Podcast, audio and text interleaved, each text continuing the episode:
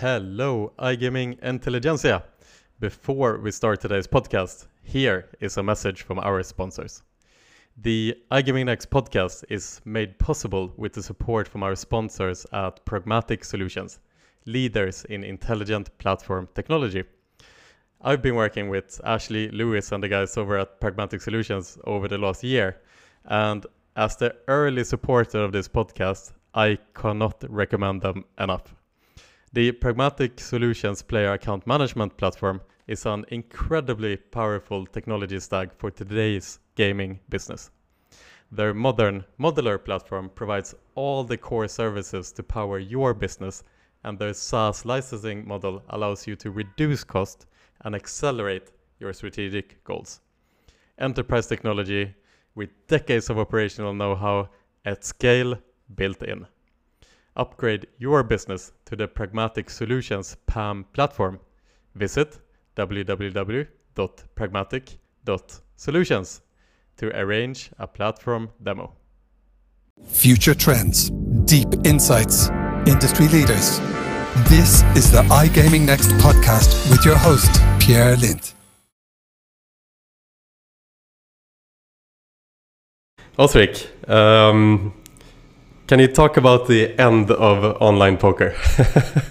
yeah, sure. Um, so, I mean, it's a, it's a well documented problem that um, you know is causing operators a lot of harm at the moment, at the minute, especially in terms of reputational damage. You know, um, the forums are full of like angry punters. You know, um, they're pretty sick of these bots, but mm. I, I find it quite fascinating from like a you know, mathematical perspective. So, you know, the, there's a kind of obsession with the gambling world in academia and with mathematicians that use it as a kind of playground. Uh, and it's the same for me, you know, in terms of processes. You want to break processes. It's a mm. it's a great place to start. But, um, but yeah, obviously, in terms of machine learning, um, you know, poker's kind of been completed in terms yeah. of you know it started with chess. Um, and that was, you know, seen as a kind of academic achievement mm. in in a similar way that you know everybody's been trying to break poker, and I think they've done it. So I think it poses a bit of an existential uh, threat to poker. Mm. Um, just because, how do you solve that? Um, yeah. You know, the the best you can do is do the same. You know, uh, try and identify people that are using these bots.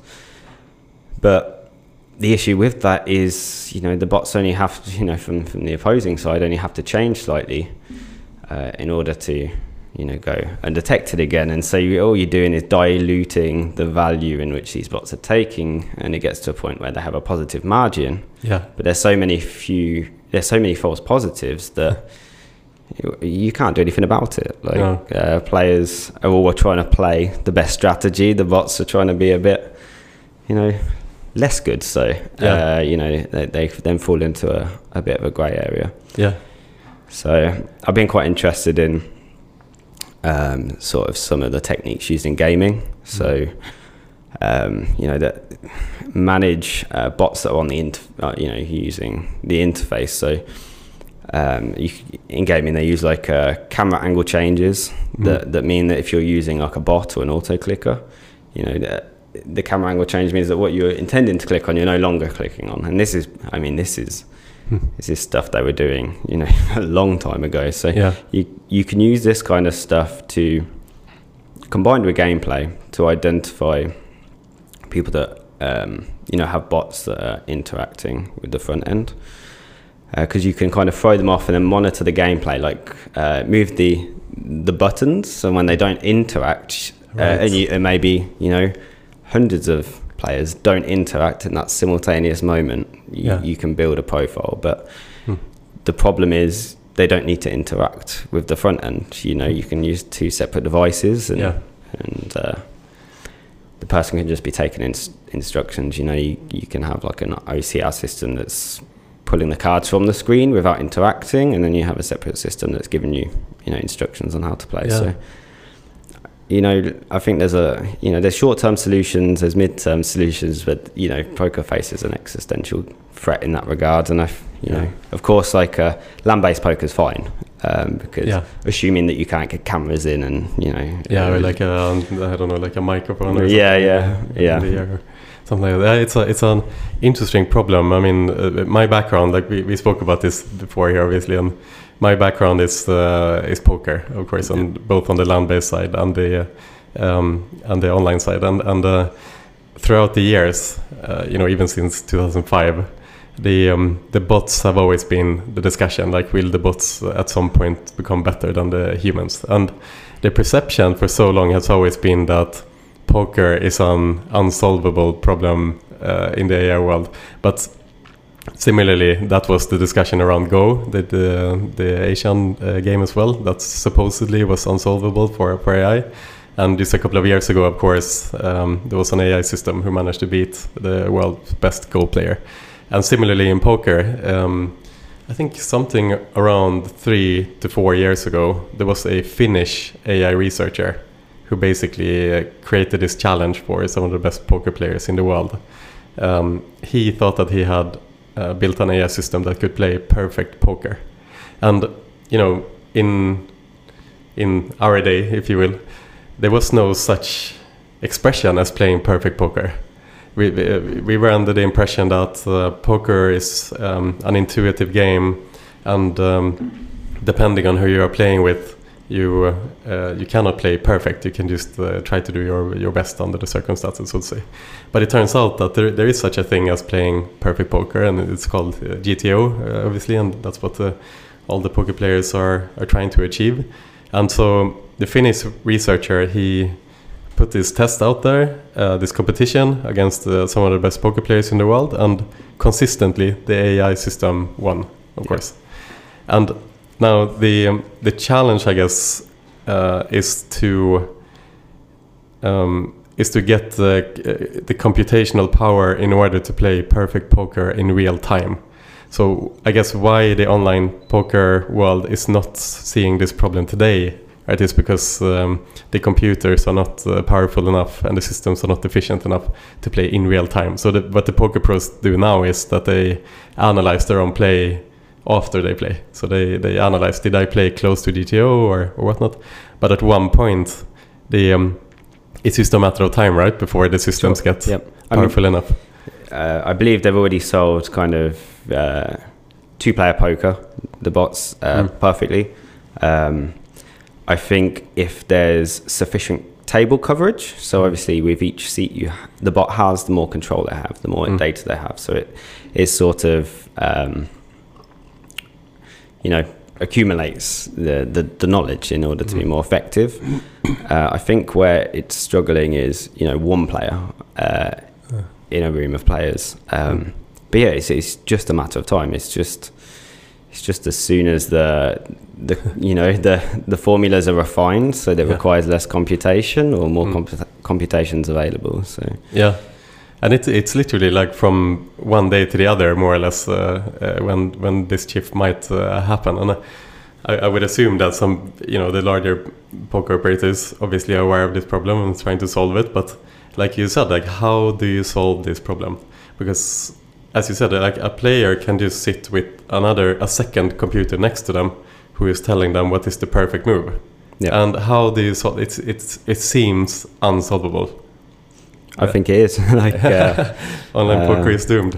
yeah, if anyone has the answer, it's probably it's a very valuable uh, problem to solve. Yeah, that is absolutely true. Yeah, it, um, it's a it's an interesting one, and like we said before, I have uh, some of my best friends are um, are poker professional poker players, and they have always been scared of the day where the the, the bots will will play perfect poker, and they, they are aware as well that this will happen one one day or the other. Yep. Yeah, interesting. Well, well, also, yeah, I mean, you're you're representing uh, the Lovelace uh, consultancy, obviously, and and um, you're an expert in bonus abuse, multi accounting, and basically how to exploit online casinos. And um, previously, you come from the background, obviously, exploiting uh, casinos yourself, uh, and then obviously before turning uh, white hat exploiter, if you will, and now working with the gambling industry in order to uh, make sure that uh, their casinos are not uh, exploitable and the games. So I'm I'm really curious just to start from the beginning. you know, it's like um, can you tell us like the story of how you got into exploiting online casinos and uh, how sure. was that journey? So, um, I mean, Ed's the other co-director, so um, mm. you know we both have our own stories, uh, as everybody does, really. Hmm. um, but it's much the same for everyone. Um, there's forums that break down this information, uh, and they're quite significant. I mean, there's over 25 significant forums, over 350,000 member members of these forums. Uh, and they're quite sophisticated in terms of the knowledge they provide. Uh, but there's also the community element in that um, they're shared knowledge. So you, you don't need 350,000 people to test the same thing to get a single result, right? So um, there's pooled expertise, which has kind of really accelerated the, the level of technical knowledge. Um, so it was actually somebody that come to me and said, um, you know, can I buy your identity off you? Someone I know, a good friend of mine. Um, and I was like, uh, well, you know, he's offering me a few hundred quid, but he's going to be making more than that. So I'm going to look into this. What's going on? So I did some research, and then something clever about these forums is they quite often have a free trial, so you can prove the concept yourself. You know, you can they give you one free guide. It shows you how to do it uh, because it's quite, you know, if, if it's something you're not exposed to before, it can be uh, a little daunting, a little complicated. So they prove the concept to you, so it's part educational, and then you've earned more money than the subscription costs, and you're like, well, what have I got to lose? so uh, they're very appealing in that sense, and so I started, you know, exploring it. Um, uh, and then kind of there's a well, I was earning to some degree more than I was through my business at the time. Um, and the business got uh, affected by the kind of interest rate change. Uh, sorry, the, uh, the the value of the pound change in 2016 as a kind of import export business. Oh, right. So, right.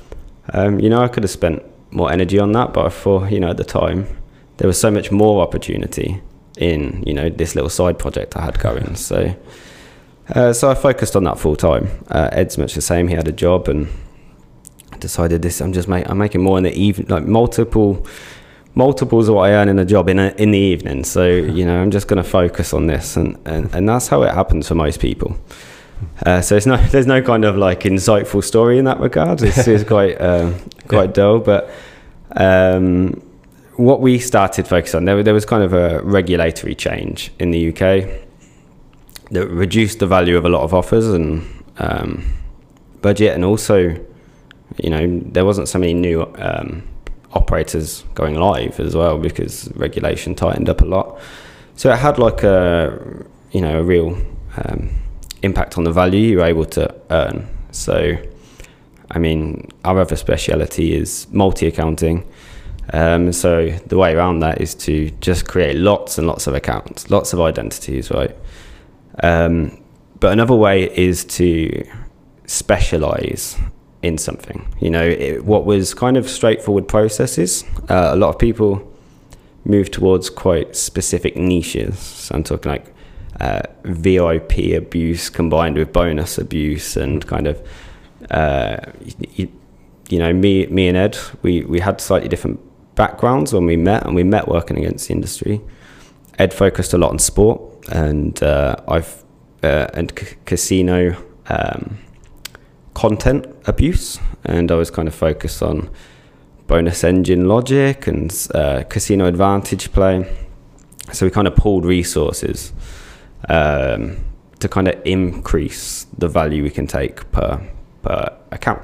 Hmm. Um, so you know um, that's it really. That's kind of what brought us um, you know to built our knowledge, built our understanding. Was was trying all these little things. So uh, yeah. there's some things that are out of the typical realms of people exploiting slots that you know are adopted more in kind of fraud communities. So uh, things such as can you create duplicate accounts as a way of scaling, undermine those processes?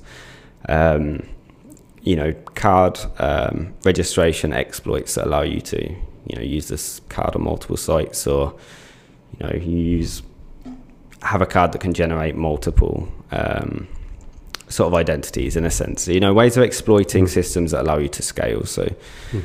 uh, they, we kind of incorporated a lot of those sort of principles from the kind of fraud communities with bonus, um, typical bonus abuse uh, strategies, and then all of these little kind of niche things that we'd been working on. So it's a, mm. kind of gave us quite a, a kind of rounded knowledge of you know most of the ways of exploiting casinos. yeah. So, so you mentioned uh, also uh, that the forums uh, where the exploiters uh, share information with each other. I mean, there's uh, something like 350,000 members around these uh, forums. I mean, that's absolutely massive. So this community is uh, huge, in other words, and so they constantly share kind of um, information with each other. What is the the um, let's say the um, possible exploits that uh, that they can all target together, kind of thing. Exactly. Yeah. So. Mm. Um, something the community is very good at doing is pooling knowledge. So, hmm. like I said, uh, me and Ed shared notes. It benefited us both, and there's there's very much a kind of community community element in that regard. Mm. And then the same in fraud as well. You know, someone specializes in one thing, another person specializes in mm. another thing. No one has a full knowledge. It mm. kind of relies on sharing your knowledge, sharing information. Mm. Um, to kind of better everyone, and that that isn't always just on the the mainstream forums. Mm. Uh, actually, most of the time, it's not. If you're onto something valuable, because you don't want everybody, you know, using your approach. Yeah. What you do is you share that with friends. You know, like tip off your mate like this is for the the exploit you gave me you know yeah. we paid a favor. Uh, yeah yeah. So for the for the processes that are particularly valuable they they don't get talked about. No, no. Um, okay, you know. okay and and like when you started out uh, you had to exploit casinos how, how long did it take until you kind of started making money? Was, was it like a trial and error type of straight thing away, or, or straight, straight away from day one? So um, sport sport advantage play, um, often called match betting. Uh, there's ways of um, approaching offers in a way that guarantees profit. So you pre-calculate the value prior to actually taking the value. So you you predetermine that value. Mm. Uh, it's a bit different to a lot of casino abuse, which is has an element, element of volatility. Like on average, oh, you'll right. profit, but yeah. there's you've got to ride the swings. So yep. there's a there's a sort of natural progression from sport to casino for that reason. Um, Oh, right, right, right. You build a bank balance, and then yeah. you can go after the and, high volatility. And then you can take the, the volatility in the exactly. casino because obviously it's uh, it's ups and downs. Let's say, even if you have a small advantage, that's what you want. Yeah. Exactly that. Yeah. Hmm. Um, but I mean, 350,000 members in the forum. That that just represents the individual people registering to the forums, right? Hmm. The the the actual vast majority of abuse is multi accounting. Um, so that's things like I mean, in most cases, people recruit identities. So um, it's a case of just using your brothers and sisters or cousins' yeah. identity to register an account. But quite often, that you know, people don't stop there. Um, you know, we know of um, driving instructors that recruit their students. There's people that travel between university campuses recruiting students. Uh, there's people that stand outside job centres that you know recruit from people that they know are vulnerable. Uh, mm. they're essentially buying someone's identity, mm. um, and you know a, a, card and access to KYC documents mm.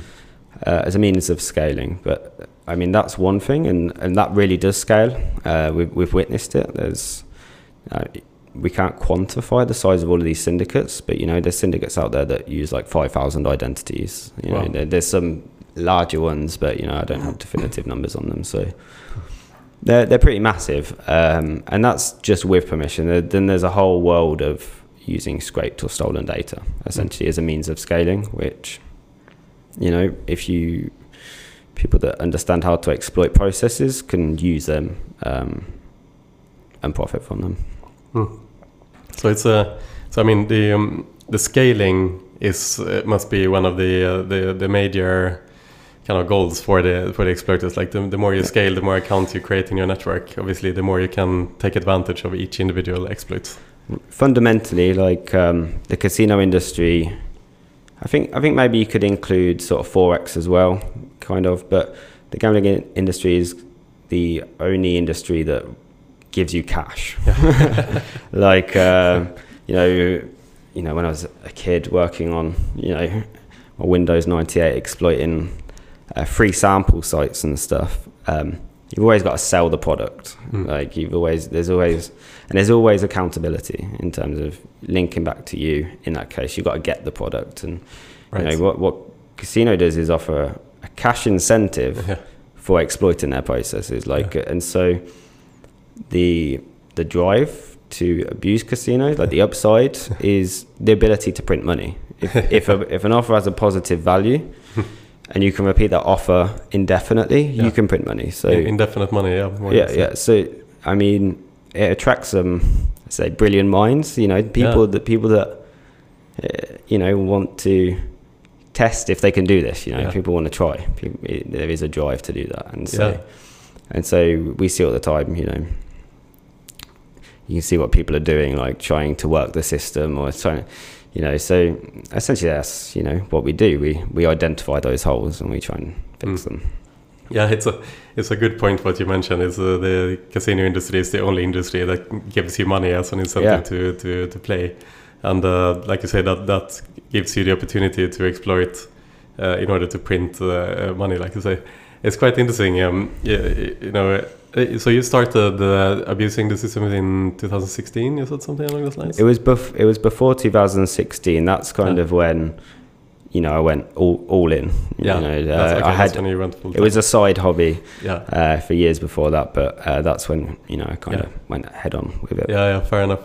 Uh, I mean, because I was gonna say, I remember how rudimentary the uh, the, the fraud checks were in the um, in the beginning of my career. You know, I remember when I was 18, I set up a account at poker uh, party poker to Mm. play poker, and they gave you they gave you fifty dollars uh, with uh, no terms and conditions.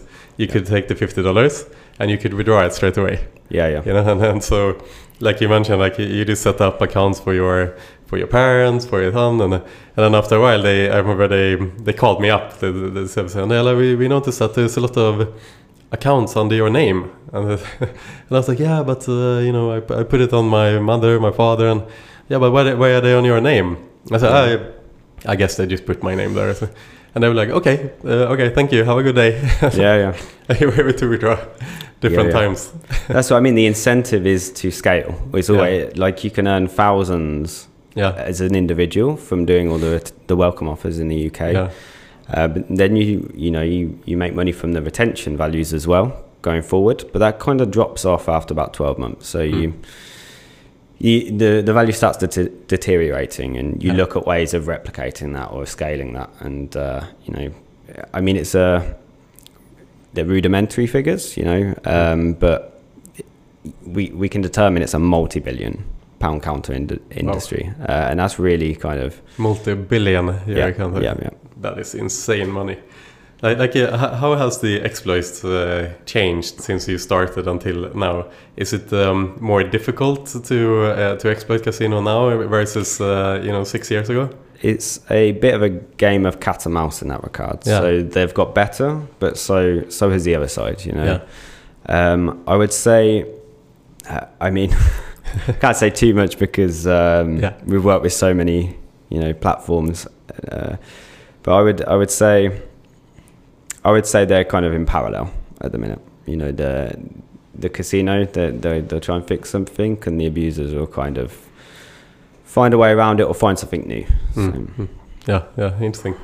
And so, so, so again, you started off by exploiting the, the casinos and also were successful in that, and uh, and then somewhere down the line, you decided that you are gonna switch side to. Uh, I don't know if it's in unexpected. You know, there's white, there's white hat hackers who are who are the ethical hackers, and in this instance, I guess it's a it's a um, white hack, uh, uh, white hat uh, uh, exploiter. sure, sure. And and at, at what point did you decide to switch side and like what happened uh, So- during that time? um, Ed's a parent. I I'm a parent, um, Mm. and we'd scaled, um, you know, to a point where we're comfortable, and we had kind of stopped learning in terms of identifying exploits. Um, you know, we'd, we'd developed quite a lot of knowledge and we weren't really enjoying that process anymore. It'd become work essentially. Mm. You know, you um, I had you know employees in an office and running an operation, um, you know, full time. Um, but the, I mean, the problem is like you just spin and spin uh, slots all day, or you know, it becomes work and it, it becomes not pleasant. Essentially, uh, we like the problem solving element. You know, Mm. it was never really about the money. It was about cheating. It's, yeah, it's about Yeah. the problem solving. so Yeah. um, we got we now get that on the other side. You know, um, we're approaching the same problems from the other side, and you know, there's big limitations in the industry. So. Uh, finding creative ways of solving these problems um, is kind of you know we got our energy back in that regard. Yeah. But not only that, we're no longer like you know um, locked in a room like doing spinning slots all day. We can talk about it. We can Yeah. we can you know yeah Yeah, yeah, yeah. Sit here and have a nice conversation yeah. about Yeah, other yeah. words. And, and so, like, so what what was it like when you um, decided to switch over and kind of have your first conversation with an operator? Like, how did that go, go Yeah. about? so um, there was one particular operator. I can't name names, unfortunately. Um, but we're taking a significant amount of value off them in a short space of time. It was an exploit that allowed for both scaling um, with limited resources uh, required and also converting bonus to cash instantly. So it was like a powerful exploit, and uh, yeah, we took we took a lot of money, and I think they were seeing that. So uh, we got talking. I had a pseudonym, Ada Lovelace. Um, so that's where it, I mean it. It comes from you know Ada Lovelace, uh, the mathematician, but Yeah. that was the First name I used. female programmer. Yeah, yeah, yeah, yeah. um, so I used that name. Um, I, I was reading a story to my daughter, like uh, you know, as a you know in, inspiring female role model um, around that time, and that's kind of where I picked the name from. Um, what, what, a, what a suitable bedtime story to your daughter as a Yeah, yeah. computer expert. yeah, the story of Ada Lovelace. and so I used that name um, because I didn't want this operator I was going to meet to know where I live. Like uh, I was, I'd say maybe a bit paranoid then, thinking you know Mm. the gambling industry has a bad reputation, and especially Mm. if you're in a world of abusing them, you do things to justify it to yourself, right? So you, Mm. you know they're their enemy. So. Um, yeah, I used a, a pseudonym so I couldn't be tracked, and I, I went and met, you know, someone from a from an operator in London in a hotel lobby, and uh, I was terrified. I got I got my mate to come with me, like uh, it was like it was like the muscle. He sat on the table like just away from me and stuff. I got there, and and uh, the person I met, they were more terrified than I was. So Really? okay, but Didn't know what to expect. no, they thought we were coming to get information out of them, you know. So, um, like, it transpired that you know, well, we went on to to work with them for you know a significant amount of time and make really significant savings. So, Hmm. Um, word of mouth spread. Like, it's a small industry, Hmm.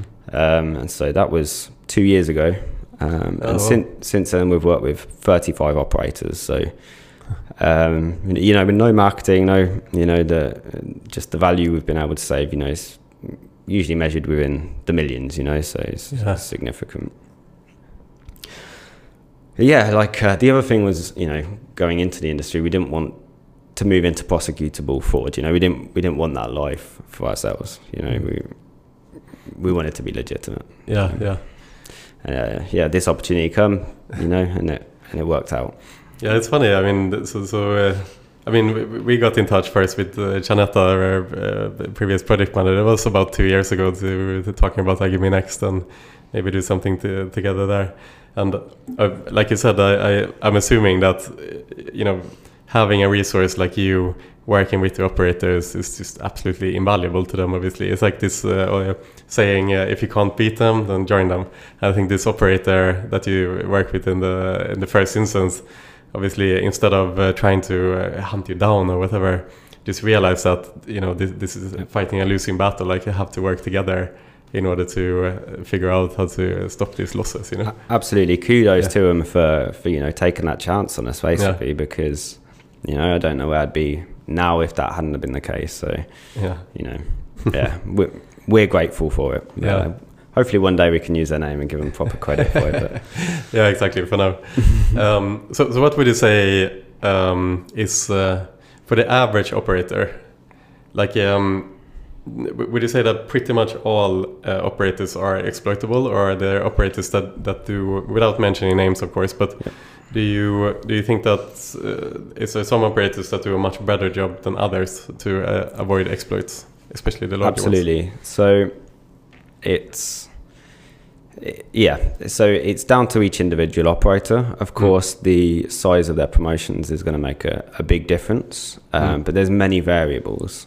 You know, um, how long you can take retention value from them is you know also significant. So Oh, it doesn't matter if they don't have a welcome offer. Mm. If you can rinse them for a year on their retention offer, offers, then you know it's just as valuable, if not more. So there's many variables. It comes down to their individual ability to manage risk. Um, but there are problems in the industry, like um, departments are siloed. So you know, it's our opinion that you know risk uh, detection is you know uh, identified at all points of the player journey. So right from registration to payments to verification to gameplay, whatever that part of the journey, there's risk. You know, th- there's metrics there to determine risk. Mm. And the problem at the moment is a lot of operators have very siloed departments, and really bonus abuse falls in the void of these silos, right? So, Right. um, you know, if you if you're trying to identify risk, you need the full puzzle picture to Mm. make an assessment, um, because you know there is correlations between um, the forward element, you know, the, the device tracking element, or the whatever IP correlation, IP correlations, and the gameplay. Because if there's a gameplay correlation, you know, it reinforces our opinion. So uh, the problem is it's all deconstructed at the moment, and Mm. so every operator is doing their, their, you know, has their own ideas of how to manage this. But the reality is there isn't. Nobody has a full solution. Um, They'll uh, manage part of the process, but uh, there Yeah, are yeah. gaps essentially. So, I mean, like, as an example, there's there's an operator out there where you know you can exploit their sportbook all day long, every day, and uh, for for more than a year, really, um, Yeah. without any repercussions, just consistently taking value. Yet, if you go and play on their their horse racing, you know, then you're going to get identified. Like there's there's pockets of Right. um, you know sophistication in this regard, Yeah. in this area. and you, you're um, only as, you're only as strong as your weakest link in this uh, game. Exactly, exactly. Yeah. So uh, every operator is a bit different. Um, uh, you know, there are some that are very exploitable that you probably wouldn't suspect, and there's some that are really good that you know, like you probably wouldn't suspect either. But something I'd say is probably the smaller operators are a bit better. Um, Really? the reason being is the impact for them is so much more significant. So if you imagine there's only so many identities um, out there to be used for this form of abuse. Mm. Uh, you know, in the in the UK, it's, it's roughly around a million identities. Um, so, if a new operator goes live and their you know their welcome offer gets circulated in these forums, they've got a huge amount of pre-existing identities there ready to just pounce on them. Yeah. Like it can, it, it has destroyed new operators just overnight. Like because Wow. they can't manage that new entry into the market and the amount of abuse that exists within it. So, um, you know, whereas a big operator that's been around for a long time is diluted by all the the genuine play. If they've got a big market share, it hurts them less. Like, it's still a you know a huge amount of money, Yeah. but but um, you know regulatory compliance and all of these things often trump um, you know looking inward at what might have been wrong from the times of moving fast and breaking things. You know, so Yeah. um, you know when they're good and ready to look inward, and you know we're here. So, so can you mention like a couple or one or two of uh, some of the more um, obvious uh, exploits that are active uh, today, for example, Yeah. the more common ones? Uh, so I'll talk about some of the kind of abuse processes uh, I'm probably going to be a bit light on the topics just because you know I don't want to be perceived as educating people on this kind of stuff. But Yeah. uh, casino advantage play is just mathematically optimizing the process of play. Mm. So you know the, there's a lot of control a player actually has over you know how they play, um, Okay. and that can determine the value of that Mm. promotion. So you know there's kind of this idea that a single promotion has a single value, but the reality is every promotion has a variable value depending on how it's approached. Hmm. So um, that you know it's a very popular form of abuse very profitable uh, historically. Um, it's been more valuable than sport in terms of a kind of uh, offer, you know, like for like in terms of what you get in sport offers and casino offers. Um, there's more people abusing sport, but the casino retains, you know, has slightly higher value. Mm. and then there's the sport abuse as well, which is the same. It's just optimizing value. It's Mm. just taking every bit of value an operator gives you and optimizing it as much as you can to exploit as much out of that as possible. So. Um, and then there's you know all the different kinds of niches. So something we focused on a lot is bonus engine logic abuse, which um, it's essentially finding tiny nuances in how the the bonus structure works. Um, so that's things like you know how the money moves, what happens if the bonus is cancelled while the money's in certain places, and you know all of these things. So um, you when we're testing operator, we do we test thousands of different like things to see Yeah. if we can get something to break, and uh, that's something me and Ed have sort of really specialised in. Uh, but then there's just consumption order abuse as well, which is just pl- it's not finding bugs in the bonus engine, but it's finding you know bad design in a Yeah. bonus engine. So. Um, So the abuse comes both from the uh, the exploits comes both from the operators and the game suppliers. So, so it's not just the operators who are. Sure. Yeah, yeah. Yeah. So the, uh, that's a good point. So the the content as well. Um, obviously, you get bad content that's got problems that you can essentially make money just out of the content itself, which Hmm. is something we identify quite often. But actually, we we're never looking for that. uh, Okay. It's just uh, you know we've got a full time guy that tests every new slot release, and so it's kind Yeah. of he knows what he's looking for in that regard. So sometimes he comes across it, but Hmm. um, our, our primary focus in terms of content, uh, exploiting content, is actually where there's uh, incompatibilities with operators' bonus engines, Hmm. or their you know how they format their bonuses. So. I think Alex touched on it a little bit on uh, on the podcast with you recently. Um, essentially, what it is is storing value in a game that you later release as bonus that you later release as cash, and it undermines the bo- the wagering process. So um, the player no longer needs to fully complete that wagering, and it massively increases the value. In in many cases, you know they convert ninety percent of that value to cash compared to maybe 20 30% if it was an advantage play process so significantly higher value um, but i mean there's there's endless nuance kind of exploits we focus a lot on collusion as well Yeah. uh, that can be a means of kind of uh, that has several different ways it can you know be used to undermine what an operator is intending to to happen um, so yeah, that's it really. Like um, just to add maybe on the exploitable slots, but they're becoming a more and more significant issue. Um, it's not only converting bonus to cash; it's essentially a way of storing money without visibility. So it, it poses, you know, AML risks. Um, there's affiliate risks as well. There's kind of abuse that utilizes this invisible value. Um, but also VIP abuse as well. So this is a kind of another little niche section of abuse where you're essentially trying to harvest or you know um, create VIP accounts. So you act like a a good player Mm. until you get the VIP account. In many cases, operators once you're segmented as a VIP, you kind of get locked in, or you know some some do, some don't, but Mm. you know So you stay you're in the system. Yeah. Yeah. So then you take, you, you know, if you can store value, you, it looks like you've lost, but you haven't lost. Um, and then you can take the increased value when you get it. So there's there's many different little nuanced processes, um, you know, that these different exploits have.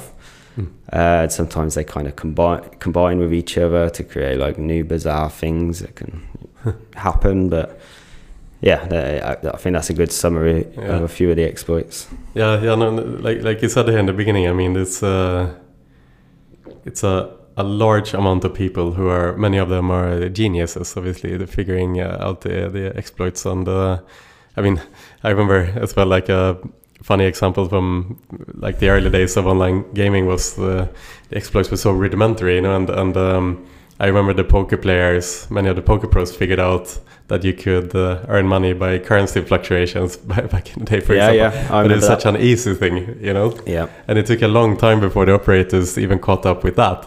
That Yeah. the, the fact that you could move money from your main wallet in USD to your poker account in euro, and the um, operator were just updating these um, currencies once a day, right? So you knew how the currency was gonna update. yeah, yeah. You quite often get odd little, I say fun, like interesting uh, exploits like that now and again. Uh, um, you know, there's also the marketing uh, kind of mess ups as well. You know, Yeah. there's been instances where they're giving 20 pence free spins or 20 cents free spins and you know put an extra zero on by accident you know, he got 20 20 euro free spins Oh. like uh, um, and then there's all the you know you're throwing in all these other processes how can i hide that money so Yeah. it looks like i've lost it and so you later leave it release it over a period of time and you know how right.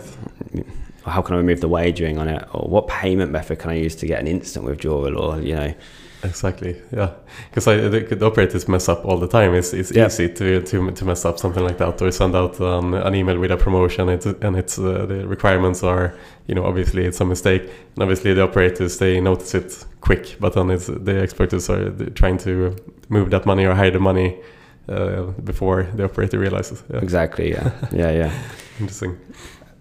And um, so, so now obviously you are uh, developing like a plug and play product solution, so that uh, obviously you're working with the op- operators and game studios as opposed uh, on a one-to-one basis. You're only you're only a couple of people, of course, but this plug and play solution um, is supposed to be of help to all operators in an automated uh, way. Can you talk a little bit of this product and what it will sure, Do. yeah. To to explain what it does, I'll, I'll just explain, um, you know, why it's needed. So Mm. um, there are we we see three pillars in regards to risk management. Uh, I mean, there are some smaller ones on the periphery, but the, the three main requirements in terms of risk management is your, your verification products, your um, KYC products, and then gameplay risk analysis. So the, the sort of first line of defense of an operator is fraud products.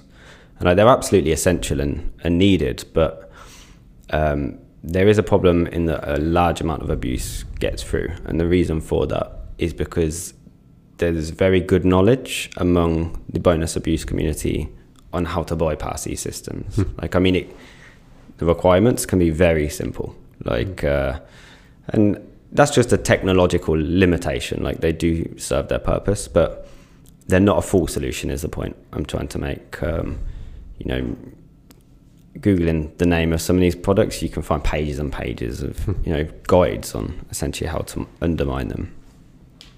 So then the next kind of line of defense, or you know, sometimes it's next, sometimes it's last, whatever, um, is verification. So verifying the person is who they are. That's a big way of managing, um, you know, p- people using identities. So um, the problem with that is, like, I, I don't know if I can give details without causing problem. They can be undermined. Yeah, let's just say that. So, you know, there's a problem in that the the data that some of these verification products use is publicly available data, and so it's possible to use data that guarantees verification. But you know, with the fraud and verification uh, processes, if you're using an identity with permission, they're both there- there's not a lot they can do anyway. Uh, and as well, operators, you know, they will they will take 100 bonus abusers over a, false positive of one VIP player or one valuable player. Um, so it leads to this um, dilution of how effective these products can be um, because there is an area of false positives and operators would much rather lean towards uh, you know being safe um, than getting genuine customers caught up in the mix so because of that they're you know most abuse most multi-accounters you know make it through the through the, the system but really one true um, thing one uh, is every bonus abuser is looking to optimize value. Mm. Uh, it's a universal truth. Like, mm. um, so that's where gameplay analysis is really important. And currently, there isn't like a product on the market that you can that you can use for this. Um, and and like I said before, operators have all these limitations in regards to implementing it themselves, whether that's like knowledge gaps or yeah uh, data science or development resources or, or what whatever that may be. So um, that that's essentially what we want to achieve. We want to. It's called the gameplay risk engine or the GRE, like mm. following suit with. Uh, you know, AML, KYC, the, yeah. the three letter acronyms. um, because that's what it is. It's this new category, right? Yeah. Um, the, we want to work with, you know, the other key risk identifiers to uh, so it's not only to fill this, you know, missing pillar, it's also to connect them. So we want to be a platform, you know, that allows someone to give a single view of all the risks associated mm. with an individual player, each individual player. Uh, but we want every department using that because, like I say, it's like every department it affects, like right through from you know there, there's fraud, there's there's marketing, there's payments, there's um, you know, even through to the odds makers and the, the you know who's choosing the content. Like all of these, there's value to be taken for almost every department in this regard, having this full risk pro- profile of a player. Hmm. Um, so that's essentially it, really. Yeah, and, and like so, so, so out of the multi-billion uh, euro uh, that uh, gets exploited um, over and over. How how much do you expect uh, this product to save? so that's really down to the operator. So what we we want to do is provide visibility, like tools. So currently, the metrics used to determine if a player is abusive aren't great. So it's looking at deposits and withdrawals and you know incentivized mm. play versus non-incentivized play. What we want to do is well, it's two things. We want to analyze behaviors. So that's talking about like sequence of events that highlight abuse. So in the case of exploitable slots, we can you know create clear. Uh, we we understand what behaviors are intrinsic to exploiting a slot. So we can, you know, define that and we can automate the detection of that kind of risk. That's something that's kind of behavioral. Uh, what we're also doing is mathematic, mathematical modeling. So this is something that the bonus abusers do. They're looking to optimize the value. They will they will do that mathematically. They will use simulators. They'll use calculators. They're, these all put, like tools that are out there. Uh, essentially, we're reverse engineering that. So for every player, regardless of whether they've won or lost, we can determine their true value. Mm. So their actual value based on yeah. how they've played, how they've chosen to interact with the operator, how they've um, you know how they've played, what kind of strategy they've chosen, what kind mm. of hmm. offers they're taking, what mm.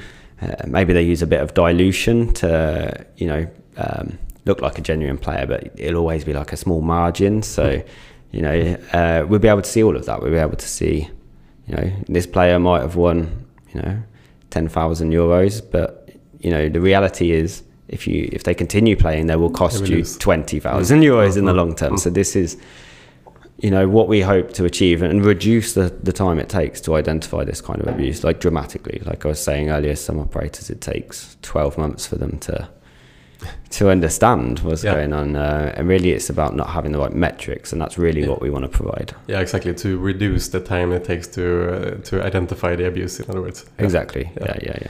Uh, and when do you expect to have the product uh, to market? So we we don't have a set date yet. Uh, so this is quite early.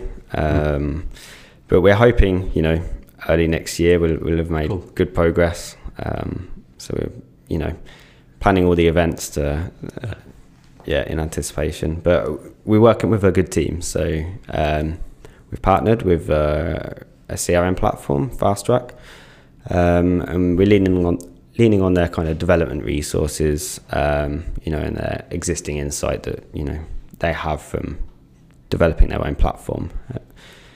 And that partners, partnership's quite natural as well because the data we require, which is really granular, um, kind of lives natively on their system already. They've already gone through the trouble of building an API layer that, you know, collects all the good stuff. So, in terms of gameplay, anyway. So, um, yeah, we hope it's not too long, Yeah. but I, I can't give a definitive Yeah, yeah, uh, cool. timeline at this point. No, we're looking forward uh, as well as uh, our, our good friends as well, uh, Fast Track with uh, Simon and Chris, of course. And uh, uh, you mentioned here as well, um, Ozric, that uh, you'll be at uh, SBC Barcelona and then obviously uh, iGaming Next in October as well. So um, for, for those operators and potential partners that want to meet you, those are good opportunities as well, Absolutely, I suppose, to, yeah. to reach out. Yeah, that's cool. Also, before we end today, I have uh, actually, I'm just curious in general uh, to slide a little bit off topic uh, here and looking at the wider IT security. Uh, something that interested me that came to light last year was the SolarWinds hacks. Uh, and um, it exposed the fact that every organization is just very vulnerable uh, to hacks, of course. And the, in a nutshell, the Sol- SolarWinds hacks was a, uh, a state-sponsored hack, which um, it, the extent of which is unknown, I guess, still. But um, more, more or less, um, all of the biggest organizations in the US, including government institutions, were affected, uh, I believe. And again, they, they, they, it's unknown to what extent uh, they have been uh, hacked, these organizations. So I have just heard that um, there's so many uh, there's so many ways to compromise systems uh, now. I mean, there was another hack where a company got compromised by the uh, thermostat in the in the aquarium in the office. Yeah, that was connected to the Wi-Fi and then led into the IT systems. So it begs the question a bit: like, do you think uh, do you think that um, uh, uh, like what is the future of IT security? Like, uh, is is the future to take system offline, off the cloud? Is the cloud dead, for example, or or, uh, or how, uh, how, what do you see as the future of IT security with the amount of hacks that is happening? Honestly, um, it's probably not something I've really concerned myself with or given too much thought about. Um, Sorry to put you on the no, spot no, uh, no, here. no. I mean, like, uh, it's I not mean, often you have an, uh, you know someone I like understand the risk, but I don't really have a solution in that regard. Yeah. Um, especially with you know the considerations regarding quantum computing and Yeah, everything that's potentially to come. Hmm. Uh, I don't know the answer to that. I have absolutely no idea. all right, fair Um, enough. yeah, I, I totally put you on the spot uh, with, that. I wanted to see if there was something that was interesting. But uh, uh, yeah, I mean, other than that, uh, Ozric, like it's been uh, super uh, interesting and, and uh, informative. Um, to to I know this is the first time uh, you know you, we kind of talk about this publicly and, and things. So I really appreciate uh, that, that in, in in general for coming on and and. Um, I'd be really happy to, to follow up at some point, and obviously happy to see you at iGaming next in October, and and, and so on. Um, is there any any final words on, on your end as well? Um, not really. Thank, thanks for having me. It's, Yeah. uh, yeah, it's been it's been a real pleasure. Yeah, awesome. Well, take care, take care, Ozric, and uh, we will see you again in the future. Cheers. Thank you. awesome.